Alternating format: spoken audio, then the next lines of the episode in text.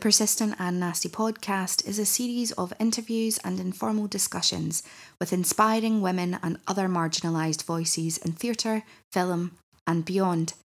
From actors to activists, we aim to amplify these voices and invite the world to stay nasty.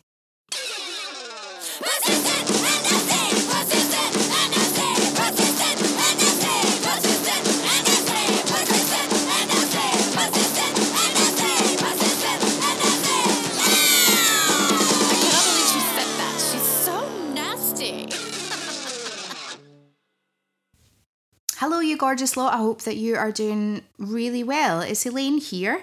We are what into week 13 of lockdown, but things are easing up a little bit, so light at the end of the tunnel. Um, happy Pride!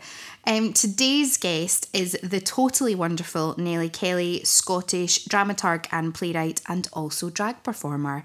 In today's episode, myself and Louise and Nellie discuss various different things. We all had a little beverage. Um, also, I'm eating my dinner halfway through it, so I'm really sorry if you hear that. Um, but it is really important episode. This is actually going to be part one of two because we chatted so much. But we just want to let you know small trigger warning about 55 minutes in, there are words associated with um, sexual uh, a assault. So, just to let you know, if you want to skip those couple of minutes, it's very short. Just want to let you know. Um, yeah, so I really hope that you enjoyed today's episode. It's a really important one. Things that are discussed and uh, talked about in it is just yeah, it's just very important, very apt that it's also Pride. Um, the second part of this episode will be out in a few weeks as we've got a couple of other people in the bank to come out, so that's going to be really, really good. We are still sharing all of our resources that we have found, and um, you can find them in the description box. Also, we would like to give a shout out to uh, Eunice Olumide, who is a Scottish um, model who has set up two funds, both of which we have put in our description box. One is for black women in film, and the second one is for Black and Ethnic Minorities Business Fund. If you can help out in any way, financially amazing, but if you could just share them, that would be wonderful too.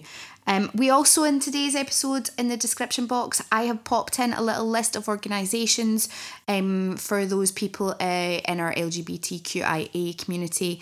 Um, so there's some support groups in there. There are also some shops that you that are small businesses that you might want to support, um, and that would be really really great.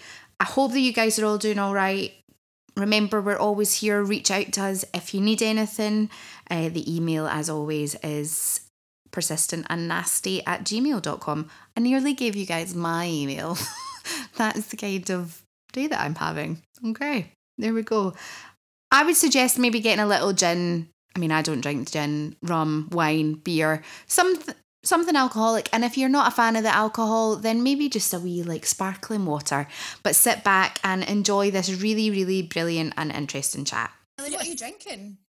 I am drinking a, a wee double gin and tonic A nice, a wee double gin. Uh, and a big fancy glass. I was Nice. enjoying the glass a lot. Is that what's on the glass? It's, I don't know, like I think it's supposed to be cherry blossoms. Cherry blossoms. I blossoms. thought that's it was what thought. flamingos for a second. So there. did thought I, and then I was like, Was- no, it's a cherry. Wasn't he the best artist, but makes me feel fancy.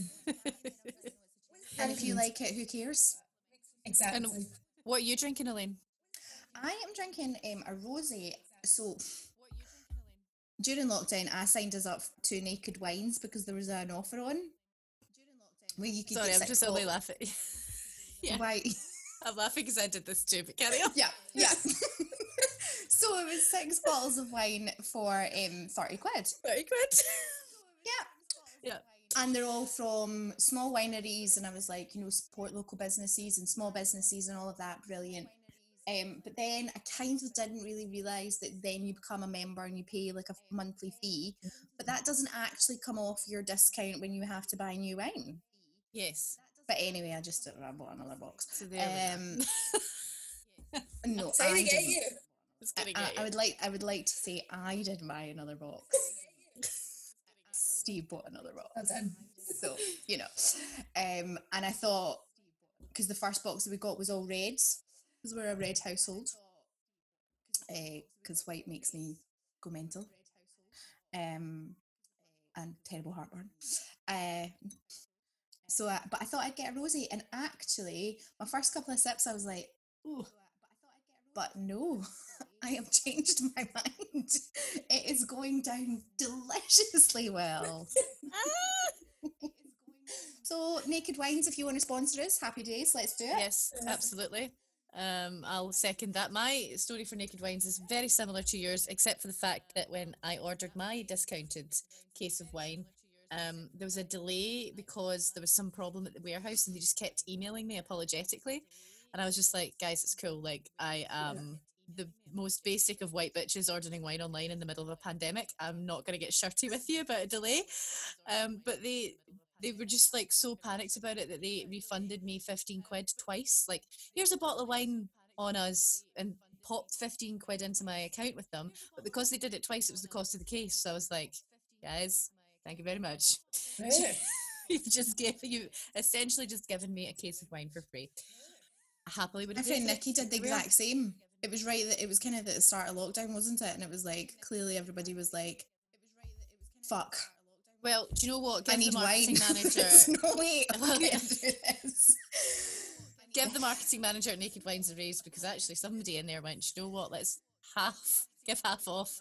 Everyone's at home scrolling through Twitter, like full of fucking dread. They'll all be buying wine. Oh yeah. yeah. Well done, marketing team at Naked Well done. You I can really now, as enjoy- we're coming out of it, though, you can now come out of it and do another th- half price deal for your Mm. customers as well. I also, but I also enjoy the knowledge uh, that you get from lockdown when you walk down the aisles in the supermarket and there's that one wine that's left, and you're like, never That- touch that wine. that one wine. Yeah. Uh, It's yeah, so true.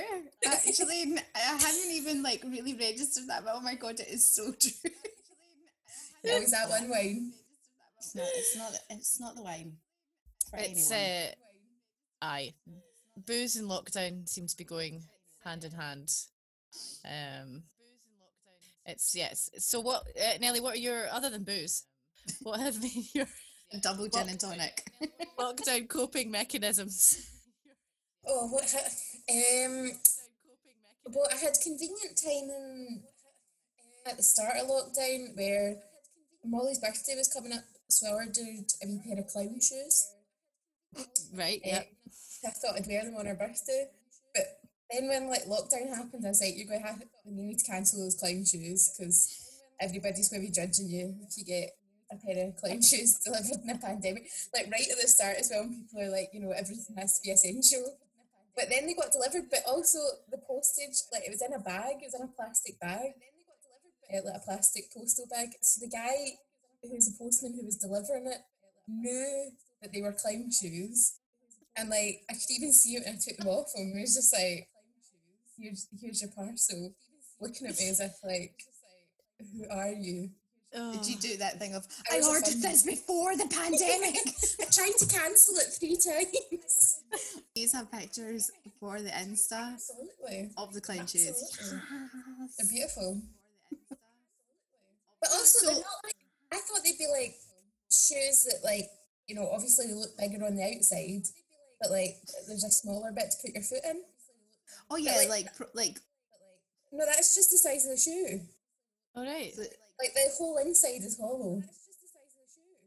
so they're not Right. like Dutch shoes. That's what I was trying to think of, like those old fashioned Dutch shoes that are like quite big with a point, but actually the actual foot No. part's small. So your feet are just flailing about in there. Yep. That Dancing doesn't sound manageable at all. It's not. But then it I makes want sense. how because the that's clowns manage. what, like, that's what their shoes are. I always thought it was an act, but it's not. Bad. I I just there's something about this whole situation that's doing things to me mentally, and um, I'm, I'm ordering a lot of unnecessary crap.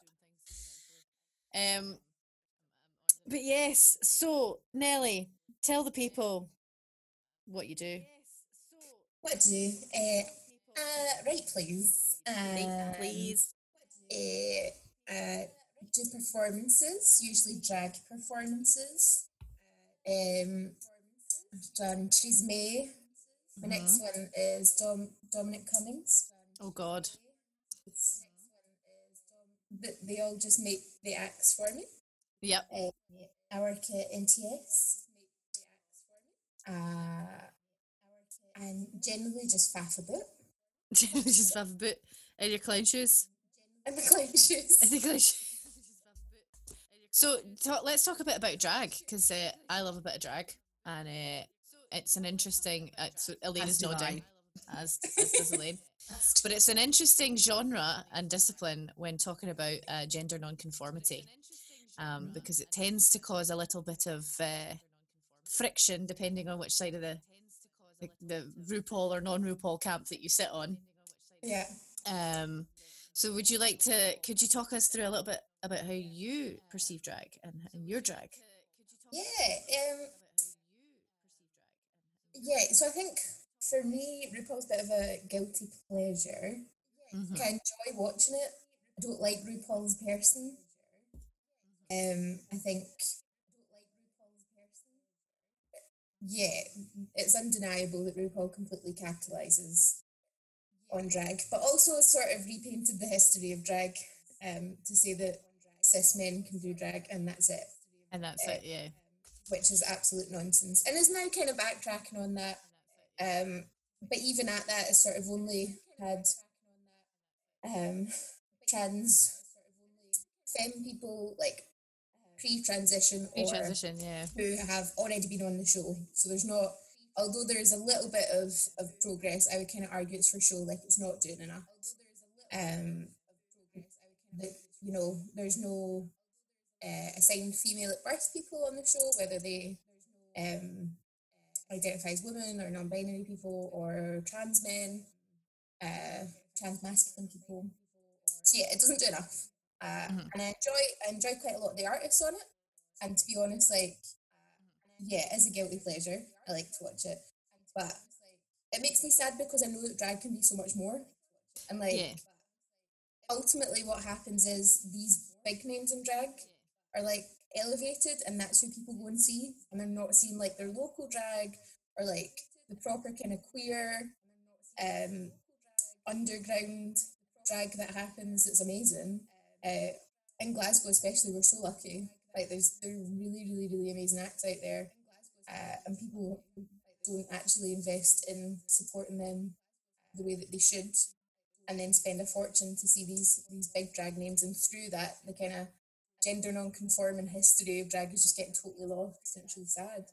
hmm Yeah, it feels like the, you know, I will be the first to admit that I love Drag Race. It's a big guilty pleasure for me too. I, I follow it and I do enjoy it, but it is that kind of thing of being acutely aware of of RuPaul's feelings. As a what is he? He's like sixty something man. You know, when he's out Is of he drag, when- I think he is. I'm sure he's like well, maybe. Oh God, Wow. do you know if he's not? And this goes out. we could get sued. That, I mean, No, no, get it. yes. like yeah, I don't think. No, it definitely is. I don't think RuPaul would take any prisoners. We're Yeah, kind of definitely like, not. like aging them up. No, I'm going to check right now just so that we can clarify. I'm pretty sure you're right. yeah, I think you are too. I think he, I'm pretty sure because because I thought like there's something about generational. Like he kind of has that that generation or the sort of what has become typically associated with that generation's ideas about about certain things. And I think the, th- the thing that I really don't forgive RuPaul for is that he came up through the New York scene. Like Yeah. he came up through drag in like in an environment that would have had a lot of like trans women or trans feminine, particularly black people of color who have been who've done amazing things for the community, um, who've done amazing things for drag, really pushed through lots of like uh, inventiveness and the limits of drag. So like he would have had first-hand experience of that growing up when he did, and like having that experience, particularly of the New York scene. Yeah. uh, that just really annoys me. Like he should know better. And do you know what the thing is? I think he does. I think he's just a rampant capitalist. Yeah, I think that's what he is because there's no arguing with the fact that the business model of RuPaul's Drag Race and the franchise and the brand that goes with it is it's just it's printing money. Um and Yeah. that and it ties in with what you're saying about like because there's no there's no real like platforming or amplification of like local drag scenes Yeah. which they could easily do through the queens. Some of the queens that come through the show, they could easily do that, but they choose not to. They choose an edit that suits the narrative of the show, Yeah. and it's all about selling tickets to either whatever tour's coming up, or pushing the brand, or selling RuPaul's single or album, um, or whatever. So you know, I think it's it's, it's rampant capitalism, um, which we see at work throughout the entire, um, you know, anything. It's across the industry. uh, Yes, and it's, not, it's but it's across, it's through it's it's through it's cut through queer the queer community through the capitali- capitalization of pride and how that's marketed now. It's also, I, I- think it's also to do a lot with um, the sort of sanitizing of queer culture, Mm, like, and the assimilation. Like, it's easier to assimilate this idea that drag is this art done purely by cis gay men. Yeah. Because cis gay men are much more readily accepted than a lot of people in the LGBT plus community. yeah, So I do think it's quite like, and yet it comes down to capitalism. Like, if you take that model of assim- assimilation and apply it, you're going to make the most money. mhm. Uh, and yeah, it's just complete disregard for for the people who are kind of lost along the way. I mean, it's but it's always been the struggle of like the LGBT community's rights. And I think it's also this kind of splitting of like gay community versus queer community. Mhm. Um, and there's huge problems in the queer community as well. But I think that kind of separation, a lot of that is to do with a difference in ethos.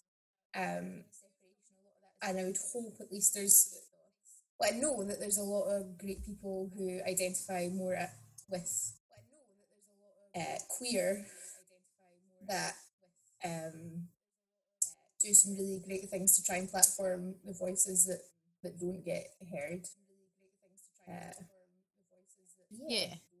I think it's interesting the whole idea of gender within drag and then how that sort of uh, bleeds out into the queer community more broadly speaking, depending on on however you're interacting with it or what, what space you might find yourself in, is that I sort of have this attitude towards what drag represents as a sort of rebellious fuck you to the system, which RuPaul does say occasionally on the show, like that's a nice, neat little soundbite for him and and and what he's trying to do.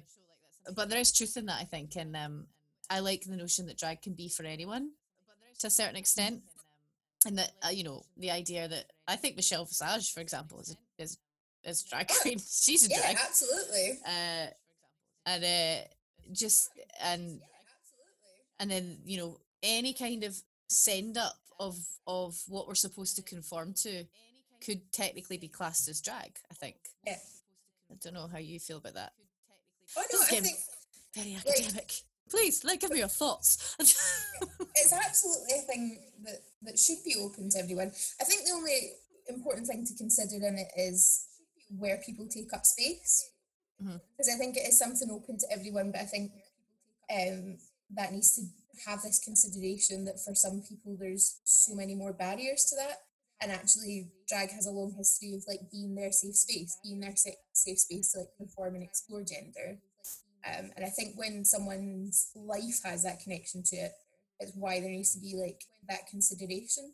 But I don't think that that means that everyone can't be part of drag. It's just that we need to know like what context, everyone can be like we are part of that. Like even as a non-binary trans person doing drag, like I I still think I have like a responsibility to know as much as I can and learn as much as I can about uh, drag from communities of color Mhm. and, and know how best to support that as well and um, platform that and understand that history. So ju- in the same way as that, then like for example, cis people doing drag have to be conscientious of like me as a non-binary person doing drag. Like I still find it really difficult to go into a lot of uh, drag spaces, or I just haven't. I pretty much have any time that I've performed drag, I've kind of done it that if I'm invited in, I'll go and do it. Mm, Um, but I'm not asked to go and do drag anywhere because I kind of feel that's um, that's my bar. If people are offering out for me to come into that space, I'll take that for them to to also be saying that they're going to support me in that. Whereas if if that invite isn't made, I'm just kind of like, it's it's not it's not my bread and butter. It's not it's not where I earn my money. It's what it's the art that I do out of like that kind of pure love for it. So yeah. Yeah. Um, do you think, and I could be so off course and uh, like way off, but there's something for me in that whole thing of, you know, RuPaul capitalizing on it. And I remember when, you know, he moved from Bravo to, was it whatever he was on, to VH1, and I was just like, oh, here we go. The heart of the show has gone. And that um, it's that thing, isn't it, when you are a part of a community and a community that has a history and has a huge history and not just about one aspect of it, as you say, like RuPaul was in New York in the 70s and 80s and 90s. Like, come on, mate. Like, you were there. Like, you saw all those. Di- and I think for me, I find it, um, and it's not just a, an attack, certainly on RuPaul or or within that kind of um, cis drag scene it's across the board for me when it become when it comes to things for example you can look at it with feminists and how insular they can be and not accepting of other types of feminists Yeah. because they've decided that that's what a feminist is and i'm like well but, but you're fighting against something and then you're telling somebody else that they can't be part of your fit i like it just it, it fucking blows my mind and i don't get it Yeah.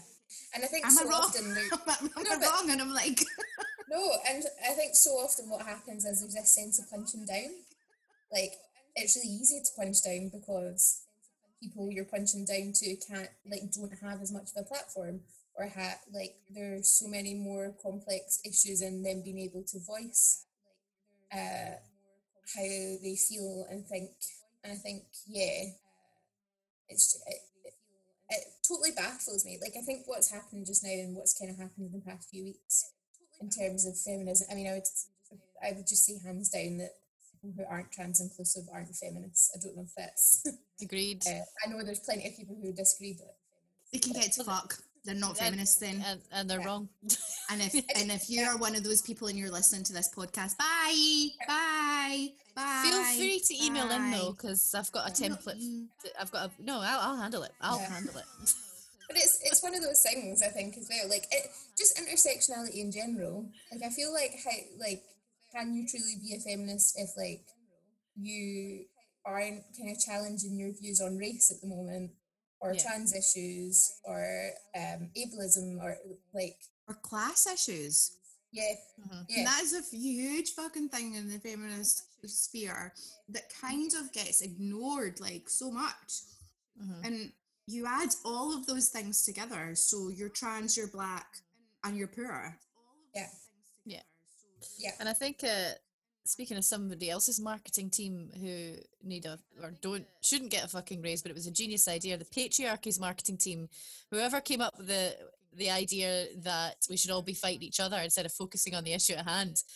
That cunt. Sorry. Can, Elaine, remind me. Can I say cunt on the podcast? It's been a while since I've been on. Okay. Molly Beatty dropped a C bomb within about five minutes. That's true. That's a good point. That person, whoever. I should also is- just say to whoever is listening, I keep muting myself because I'm eating my dinner.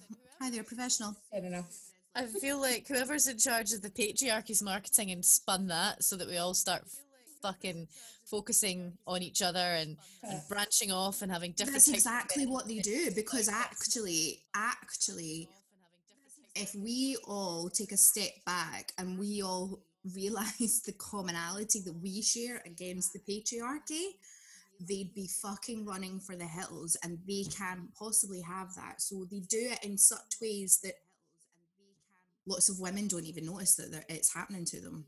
And they mm. totally believe that they're a feminist and they aren't this, that. And I'm like, had similar arguments with my cis gay male friends. And also experienced a weird thing when I was in a gay bar in New York where it was like their their whole vibe was like no no whooping and hollering or bad behavior from um straight cis females in our club in our space. And I got and then there was another argument that, that I had that I feel like sometimes misogyny can and patriarchy can permeate that world and Nelly, you touched on something when we started talking about how this the gay community and the queer community can sometimes be disparate. Yeah. Oh, yeah. Absolutely. And also, because I think, um, and in terms of uh, gay men and spaces, there's a huge issue with gay men seeing queer spaces as theirs or seeing LGBT plus venues as theirs. Um, I mean, even the way that they're kind of titled as gay bars and things. Like the most, the most transphobia by far I've ever had is in a bathroom. It was in the bathroom of gay headquarters in Edinburgh, nightclub, and it was horrific. And it was really like scarily violent to the point that someone had to like step in the middle um like really awful but it's this kind of ingrained uh misogyny of like this space is for cis men. And if you're not a cis man get out because this is our space. Um and quite often like i think yeah i like i think there are issues in terms of um people who aren't part of the lgbt plus community not kind of knowing how to operate in a space. Sometimes like that that is a definite definite issue. Um but i think the problem is when we start to take these attitudes without breaking them down is mm-hmm. the, the most important thing is people get erased like how do you know from looking at someone that they aren't like part of our community and who are you to decide that yeah like if someone's coming in and shouting like i'm straight and I'm like I'm as entitled to your space as you are. Um, or if laterally you find out someone is straight and maybe taking up a bit too much space, like that's not okay for them and they need to check themselves. But like you can, you don't get to have that say. Yeah.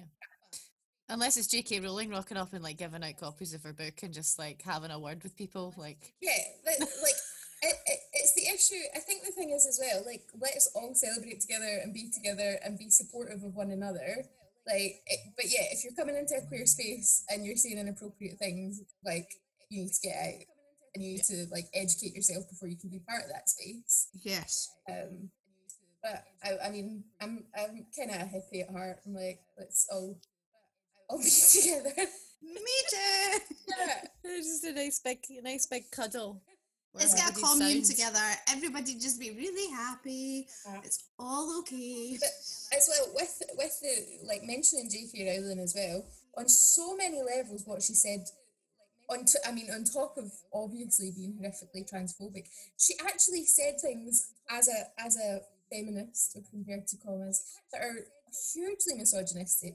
Like mm-hmm. as a person who is a non-binary, I'd say more trans masc than anything else person, also with autism. Reading that, I was like so mad because there's one point where she's like, um, oh, you know, the, these poor women, these like these poor, poor women with autism who think that they're men, that like it's so sad for them, and I'm like that, like how can you not understand like the misogyny and that and ableism of like poor girl poor disabled girl can't make up her mind. Like she's being influenced and manipulated. Not just that like people can know their own mind. Um, just yeah, that's that's all I'll say on it because I could would be talking yeah. for three hours if I was to pick. Oh, I know, and we don't want to give her too much airtime. Um, also, in the height of Black Lives Matter, I know like, it was an extraordinary moment of punching down. Uh, I know. it was yeah, it was just I find it so deeply revealing and deeply like uh huh, deeply WTF. Like yeah. yeah. You know, somebody whose whole career is based on the story of somebody who doesn't fit in. Yeah. Quote unquote. Yeah. And you have so many fans from so many different backgrounds. And you basically just shat on a bunch of them. Yeah. And people, I've, I've seen people call her Voldemort, but I feel like she's more like that like Dolores Umbridge. Like That's exactly who I thought when all like that was going on. That. Yeah. Because I'm a huge fan of the books. Huge fan. Like Yeah. Oh me too. Me, like me and my sister like big, like really big fans of the books. And when she was doing all that and then just like some of her comments back. Hope my bark didn't come through there. Um um, some of her comments back, and I just kept thinking, I was like, I'm waiting on you almost telling us to write out I should not lie. I I will not lie. I'm like, mm, babes, maybe you should look yourself. Oh yeah, absolutely. And all, but it's also just a general. I think for so many reasons, it's so important for like feminists who are actually feminists to really get on board. Like I was also so enraged, not just for trans people, but for women and for people of color, uh, when the equalities minister, like a month after lockdown, is like what I'm focusing on is making sure trans people like find it more difficult to obtain gender recognition certificates and can't infiltrate women's spaces. And I'm like, you're a month into lockdown, you're the equalities minister. This is like people who are like at the hands of domestic abusers can't like are struggling to escape right now. Like people of color are hugely disproportionately affected. Like people who yeah, like people who are in um who are financially insecure, food insecure, like every like are really struggling. And this this is actually how you're openly saying you're investing your time right now. Like how Yeah. can we not all be so offended by that? Oh, you know what? I'm gonna need another gin. Yeah. I feel that tonight there may be quite a few drinks. I'm just Yeah. gonna I'm gonna go get one, but I'll be right back because I have thoughts. But carry on, talk about yourselves. I'll mute myself. Fine. So I find it um I find all of that really I'm sure you and I have spoke about this because it always feels like it comes down to I don't really get the idea about the space thing. Yeah. Like about taking away from somebody's space. And I think like you and I just saying, you know, big hippies and all of that. Because I'm a bit like, we're all on one planet. Yeah. We're all trying to get along here. We're all trying to survive. We're all trying to love who we want to love, make our family and our friends happy, make ourselves happy. Yeah. Why are we worried about somebody coming into our space? I just, I don't get it. I think the thing is like because for me it's not about people necessarily coming into my space. It's quite often i think particularly for trans people people coming into your space who don't who just don't understand enough. I think it's why trans spaces right now are really really important because without without I should, them, sorry, I should clarify. Like, I am talking about cis asshole people. Oh yeah, yeah, oh, absolutely. But uh, like, I do think it's important. Like, it's an interesting discussion all round. Um, because in I think ideally we would all be part of this space because trans people have a greater, like, are at much greater risk of feeling really isolated, have mental health issues because of isolation. Like, absolutely, like we should all um enjoy being together as much as possible. Yeah. I think And surely, to if anything of lockdown has taught us anything, it's the importance of human connection and the importance of human contact and just that physical presence of being in another, uh, being in a room with someone. Yeah. Someone, guys, someone. No, I'm just going to. I Um, need to. Try, I need to. I'm trying to retrain my brain to stop saying guys. I mean, I, I know that some people get annoyed by guys. I, I personally, I don't. So do you know what it is for me? So I started using it years ago when I started teaching, and I hate boys and girls. Yeah, I hate going boys and girls because also it's always the boys first, which Yeah. fucking pisses me off. So I would do something where like I was like, oh, that's inclusive, guys. And then if I go, y'all, I'm not American, so I'm not going to Yeah. do that because that would sound like a wanker. Um, so I do. I've been trying to do everybody, everybody. Yeah. I go if I'm talking to trans people, I'll generally say folks. Folks is a good Um, one. Yeah. But even with it, like guys, for me feels like a gender neutral term. I know some people like it just isn't gender neutral term isn't something they like. So I tend well, I tend to go for it. I'll use guys for people I know if Mm. I know they aren't going to be annoyed by it. But I don't know. It's kind of one of those things. Like I don't necessarily understand it, but if I know it upsets someone, why would I use it? Um, I'll just come back Exactly. with my gin, but I think I've picked up what we're talk what we're talking about. Uh, yeah, guy. I also think guys might be a, a uniquely Scottish thing in terms of its feeling like I feel it's quite gender gender neutral as well. But again, like you say in LA, if somebody said I don't really like it, then obviously you're like if you're not a shithead, you're gonna go cool. That's fine. I'll I'll try Yeah. my best to I, do, deprogram my brain. I think in terms of with uh, trans people, like if I'm talking within a group of trans people, I know that some people maybe it, it might feel a bit triggering for in a way that if you say guys to, to a room, uh, other people won't pick up on. But Yeah. like I do know that, that, that there are people that it's just not not comfortable for, which is why when it like I, I say guys without meaning it, but when I'm addressing a group of people that I don't know whether they'd feel comfortable, I try not to. What about hiya pals? Yeah. I do think ca- I call panto everybody phase. Everybody pal. It works. It's Scottish just works. It does work. Yeah. It does work. Hiya It was just because basically I was saying, Lou, this whole discussion about space and stuff, and my point was mainly coming from that kind of cis viewpoint of people coming into our space, and I put quotation marks, and I was basically just like, it, I didn't, I said, I can't even remember what I said now. But that is, I'm I a mean, glass and a half of wine down. What, what is going on, guys? My in so many ways, in so many ways, like the um like gay male spaces are are just they're so rife with misogyny, like they are, and a lot of the time it's because there ha- there's been this barrier. Like straight white men are misogynistic, we have been oppressed, so therefore we can't be misogynistic. Yeah. Um, I think it's like it, like the conversations I've heard. Friends have some really interesting conversations that I, like I had never thought of, and I think um, some friends of some friends who are people of color have been saying some really interesting things about like their own racism in regards to black people, and not realizing that and learning more about that and being better allies. Um, yeah, because I, cause I kind of think like all the more reason for us to be working even harder. Yeah.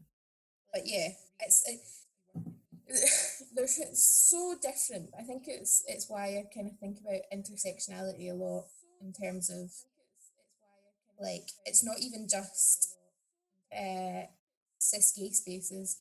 These spaces tend to be cis gay, white, um, attractive spaces. Like you have that whole thing on Grindr, and it's like no fats, no femmes, no Asians. Like Yeah. it's it's a space of like masculinity. It's mm-hmm. like a white, attractive space. Um, and yeah, all comes back all comes back to this intersectionality again, like and why mm-hmm. it's so important. You can't just go, well, I'm pro gay rights as a gay man, therefore I'm fine. Like Yeah. that is not like it's not even not good enough. It's so toxic and it needs to be challenged and like mm-hmm. and broken down. And I think for so long that there has been that safety barrier of like I'm an oppressed person, so I don't Yeah. have to understand my own racism, my own transphobia, my own sexism. Like And I think it, do you know, it's, I find this fascinating because I think there's something about passing that comes back into this. Like the idea of like, if you are athletic, good looking, masculine, cis, white male, but you happen to like dick, you're gay. Mm. But in every other respect, you could probably, you, you're like, what, you're just like the next tier down from what Yeah. the standard white supremacist male patriarchy accepts. So if you get them on board with the idea that you're gay, you can move through the world with a fair amount of privilege, and then it's just from there down, it just becomes about how far away you are from being accepted. But hmm. even if you look at the gay community, like how feminine gay men are treated comparatively to masculine yeah, yeah, yeah, yeah. is is really telling. Like Mm. Stay with me, stay with me, pals. but I'm about to reference the the uh, the the witch hunts in Salem. Stay with me. But I'm I've been doing a lot. left field yeah, bit left field, but stay with me. I've been doing a lot of reading around that for a, a play that I'm writing. And uh, something that comes up time and time again is women selling out other women during that period.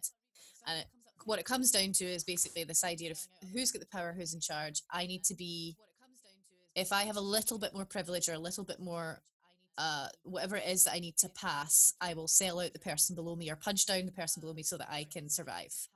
Mm. And that just twigged as something that that is really inherent in intersectionality and working towards that and working towards being an ally is understanding and not excusing, I should say, not Mhm. excusing in any way, but there is something about that that applies to every form of oppressed or marginalized voice.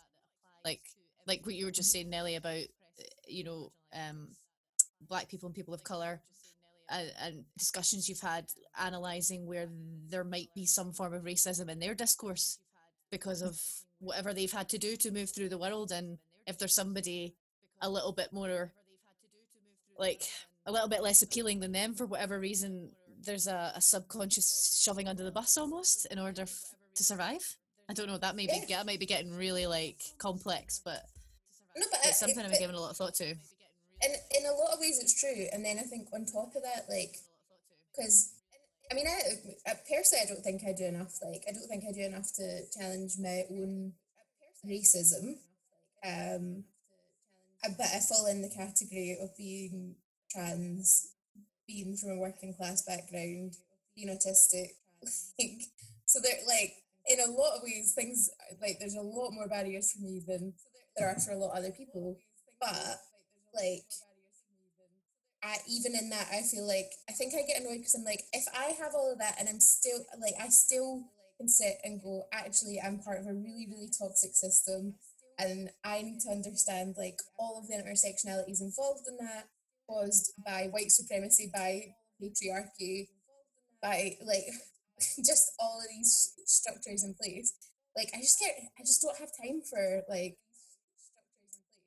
cis white gay or straight men or women who who are who don't make time for that. 'Cause I'm, don't, like, don't have yeah I'm having to do like triple the work yeah to get to get even close to where you are. So on top of that, I could like I could be doing that, and I'm like I'm not doing enough. There are people who are doing much more than me, but I'm just like let's all just like we need to try, and if you don't try, But that's the important thing, though, isn't it? Like, you know, you're saying, oh, I don't do enough. I, I, and I think probably lots of us feel like that, and we probably feel that guilt. But you're trying and you are doing, you're not just sitting back and going, oh, yeah, maybe I should. Nah, can't be fucked. Yeah. Or actually, I don't really want to know all that shit and start unpacking all of that from your childhood or whatever it wherever it stems from and it's all in there um, because that's actually going to be hard so Yeah. like the fact Or- that it comes or it challenges your kind of safe and comfortable space in the This grand is scheme it. of things that's yeah it's- and that it- it's- that's it's the thing though, isn't it? Like I think particularly a problem in gay and lesbian spaces. I mean, lesbian. There's a lot of lesbian feminists, feminists in inverted commas, who are the ones kind of putting a lot of hate towards trans people. Um, but I think there is a sense of like you've sort of got quite close to this ob- this obtainable goal up here, um, Mm. and it's too many people thinking the wrong way. Like, why do we want to? Why do we want to like all fit into this mold of like patriarchal white supremacy? Like, would, like why? Why would you do that? So I think yeah, uh, but a lot of it's ignorance. Is people not not actually taking the time to learn about this and to speak to people who aren't the same as them and to live in this like insular little bubble. But yeah at the end of the day, do we not all just want to get out of that horrible system? that's the thing like that's why so much of it i feel like so much of it particularly the vitriolic hateful awful discourse online particularly on twitter i'm just like guys guys guys folks folks folks pals pals pals i'm just like could we focus on the real problem here? Because they're all the, the white patriarchy is above us laughing at us right now. And i just feel so frustrated that i feel like the white patriarchy is going look over there! And we're doing that. We're all looking over there while they're laughing all the way to the bank. Um and maybe i'm being reductive in in in that weird analogy but it's it, yeah it just feels it feels very frustrating And I think it's ignorance, Nelly, but I also think there's maybe just like this ingrained fear of some form of like like I'm not I'm not in the safe space if I don't adhere to what they've told me I need to like that, that bubble or that mold I, I, I don't know it's just But it's, it's giving up your privilege. Like, Mm. yeah, there's no way you can dismantle transphobia, queerphobia, racism, ableism without being prepared to give up that privilege. And on top of that, like, being prepared to, like, be uncomfortable and really Mhm. embarrassed. And, like, because the more you learn, the more you look back and you go, oh, God, that, like, I did that thing. Or, and, like, you need to own that. So people aren't prepared to do that. Privilege thing is a really interesting thing. In the coffee morning last week, um, Shakara, who is one of the girls that comes along, um, and uh, Shakara is mixed background, and um, somebody had said something about, "Oh, I'm totally aware of my privilege," and Shaq had said, "But you're not, though. You think you are, but there's actually so much that you don't even notice." Um, and actually, I was speaking to her last night, and she just gave this. I mean, you guys might already know it, people. you folks, pals, uh, might already know it. um, this idea about the backpack, and it's all your little invisible bits of privilege that are in your backpack, and it's super light, and you're just walking down the road, and you're completely unaware of all these tiny little things. And when Shaq said that to me last night, I was like, fuck yeah. And I I am also I well actually no, I don't think because when that conversation was happening last Friday, I was like, I don't think I am completely aware of my privilege because I think that would be really naive of me to say that. I think But hmm. that I, think I I know that I'm definitely not. Definitely not. But I also think I get a little bit mm-hmm. not I think I'm moving away from it, but I think up until maybe the past year, I'd get super defensive because I'd be like, could, I, I, like I felt like that was a kind of necessary defense mechanism. Like I, as a trans autistic person from a working class background, like would would get defensive about the fact that actually things in life are really difficult for me.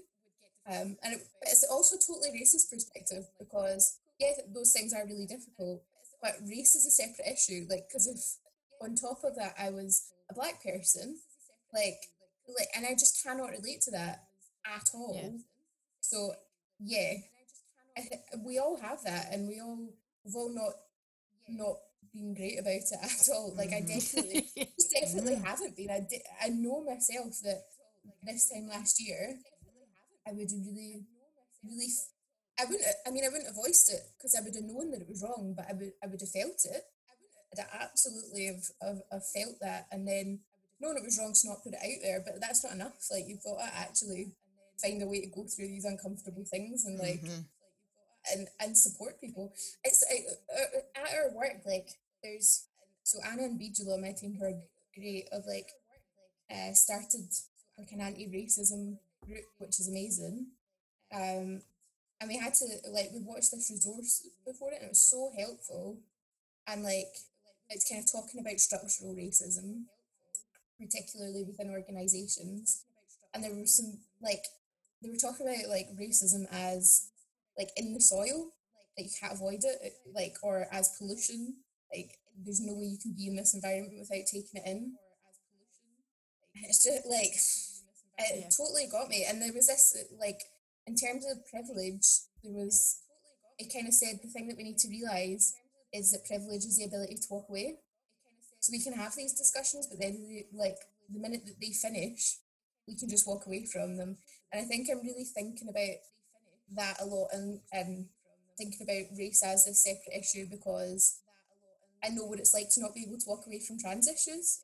Like Mhm. there's been so many people, well-intentioned people who I'm friends with, just not having the realization that what they're talking about is like my fundamental human rights to like live and exist in safety. So like Yeah. we'll have a conversation where they won't realize that actually that's really traumatizing, and they'll think it's just like this hearty information session, and they'll go away feeling like really good about themselves, but actually I'm just feeling exhausted.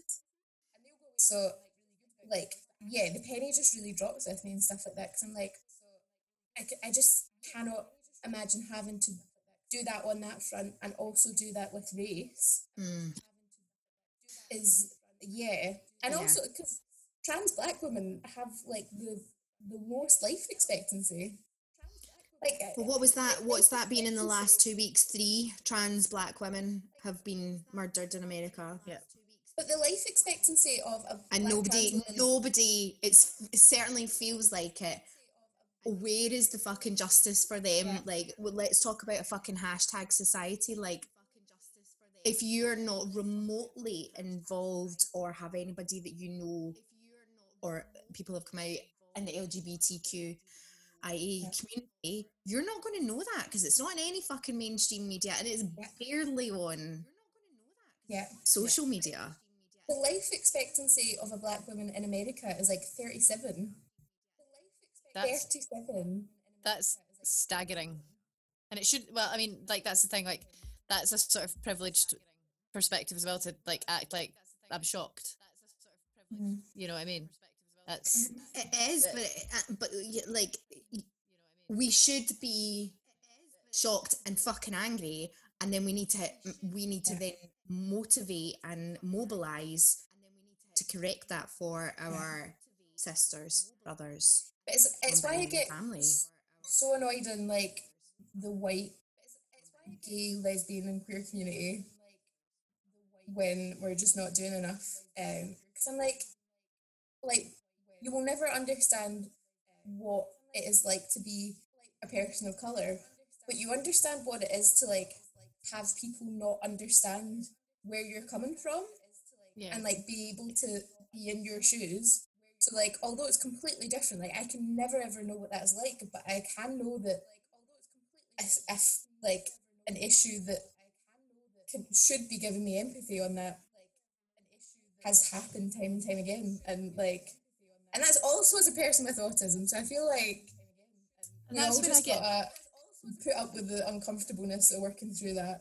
and, and it's not that big like pushing through that Sorry, Lee. discomfort it's not sorry doll sorry No, it's good. No, it's just I was just like thinking about this idea of like constantly use we're constantly using the word of using the words comfort and and uncomfortable. It's like uh, like that's not pain, it's discomfort. Push through, push through. I And uh, you'll find that you'll be out the other end going, Oh, that wasn't so bad now, was it? Like it's It's also positives. Like I think, yeah, Yeah. We, we kind of talk about uncomfortable conversations, but the result of the uncomfortable conversations is to like try and support people in having their humanity validated and like being respected and treated in this egalitarian way. Like, how Yeah. is it?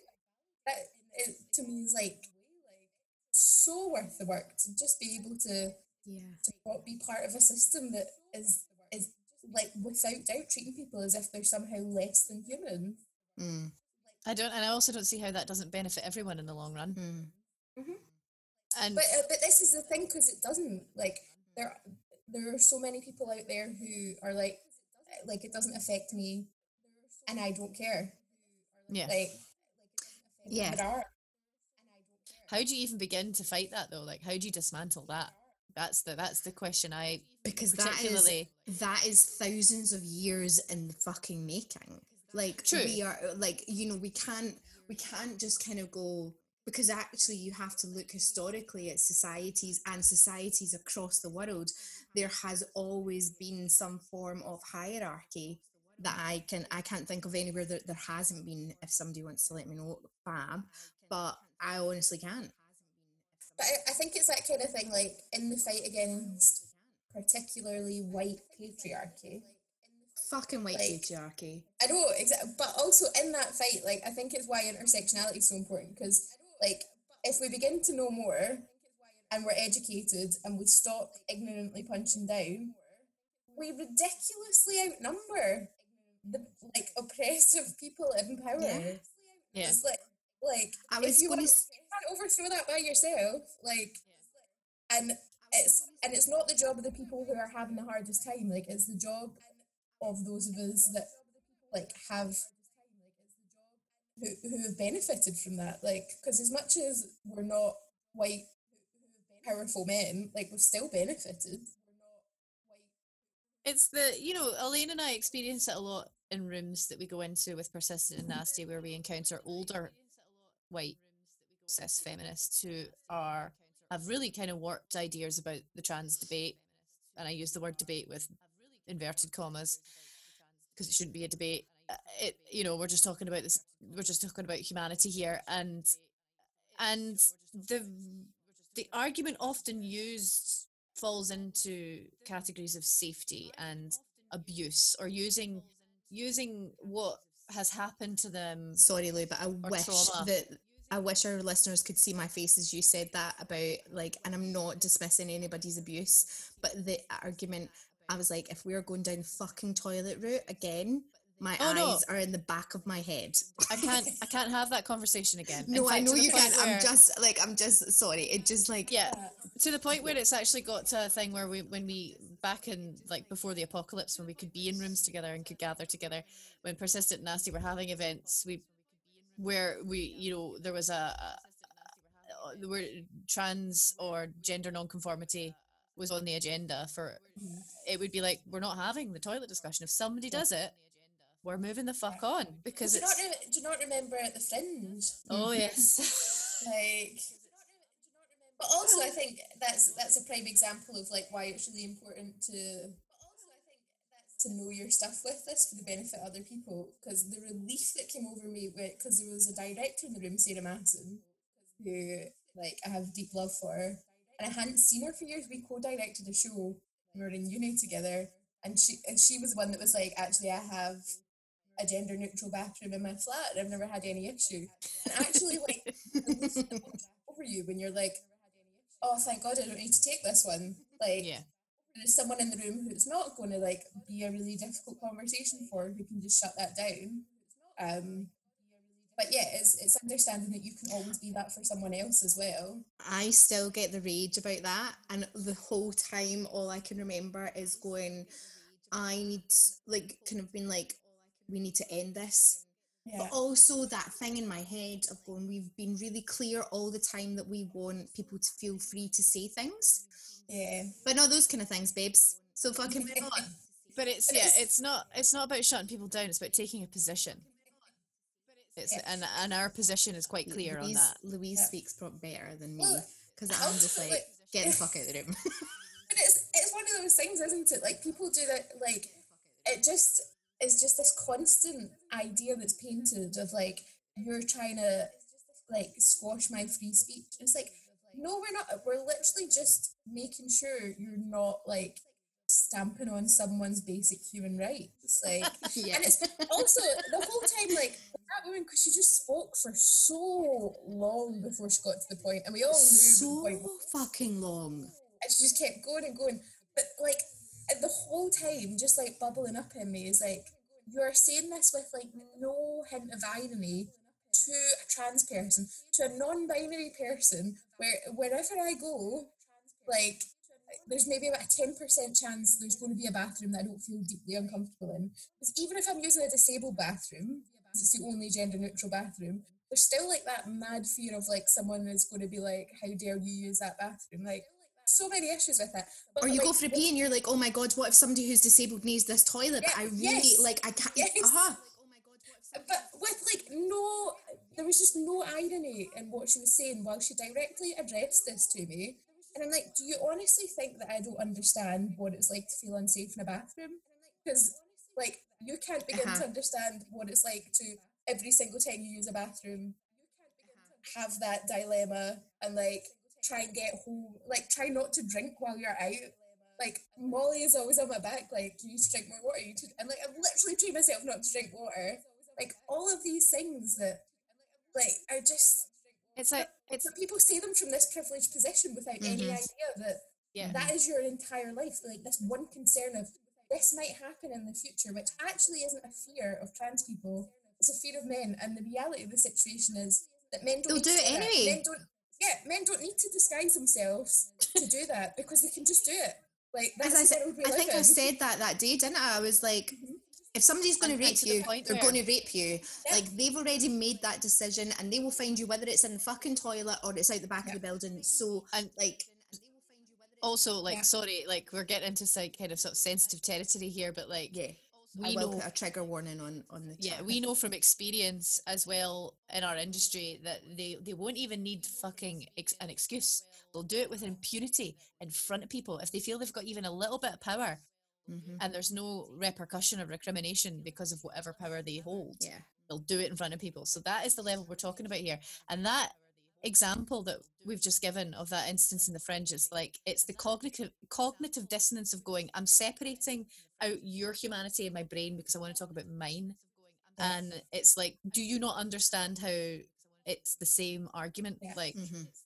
you not understand? You can't yeah oh How can you not? Yeah. it's the root of so many problems. Like going back to the whole intersectional thing as well. Like I've seen this amazing video um, of a person talking about um, like looting in America and the problem with people like saying like that's terrible those people are looting without thinking like why, not like what they're doing or like like they're focused on what they're doing, but actually you've got to think why. Like if someone feels their only opportunity to get that stuff is like to go through a broken window in the middle of a really dangerous riot with like, really dangerous police out there, like And in the middle of a global pandemic.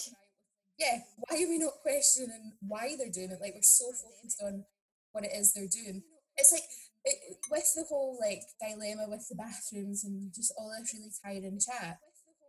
It's the problem is that then like it's all deliberate. What they want, they want this angry response. They want to be like, I'm not actually stepping on your human rights, but I know that I'm absolutely doing this, and I'm trying to trigger you because like the response that they want is for us to be angry.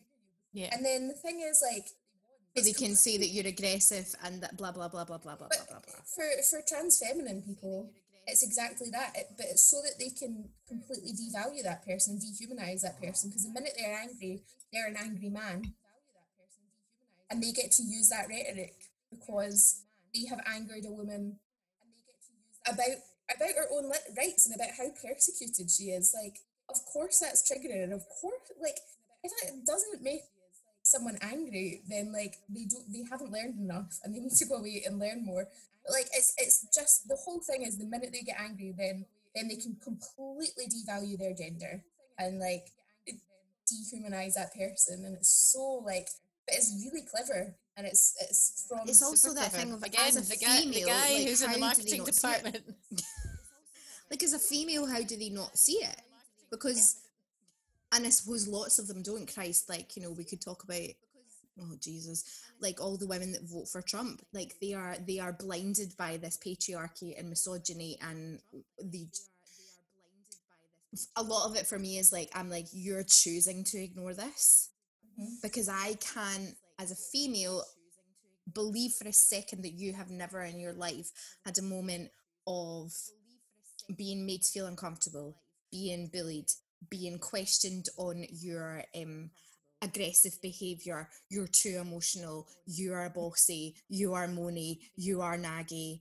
Give me a break. Women know your place. So how how they can match them together blows my tiny little fucking Scottish brain. I would argue it all comes back to that whole idea of assimilation, like what we talked about with like the gay versus the queer community. Like it's this whole thing of like if like I I can conform into that, and the people who who don't make me look bad. So it's like like I can benefit from the structure if I conform, and then I'm also just going to completely punch down at people who don't conform but are are connected to me Mm. because they they might hurt my position in the structure. So this conversation has been amazing, but I'm conscious we're coming up on an hour and a half. We can go make it. We can and make I don't but I don't want it to be exhausting. I don't want it to be exhausting. So I was maybe gonna ask Nelly something. I was like, talk this is such a good chat. about. Like what? No, it's good Louise is chat. No, it's entry- good chat. erupting. You know what? We can keep going. to- It's fine. You're trying No. to control my podcast. Trying to silence and control you both. I'm going to get another drink though. So am I, though. Keep going. There we Um, go. So also it's going to fine. check. I'm in a jumper. I'm like sweating buckets here. Also, I just want to say, I think we should just like, and I'm happy if you guys are happy. We can just keep talking because we can make it a two-parter. And Yeah.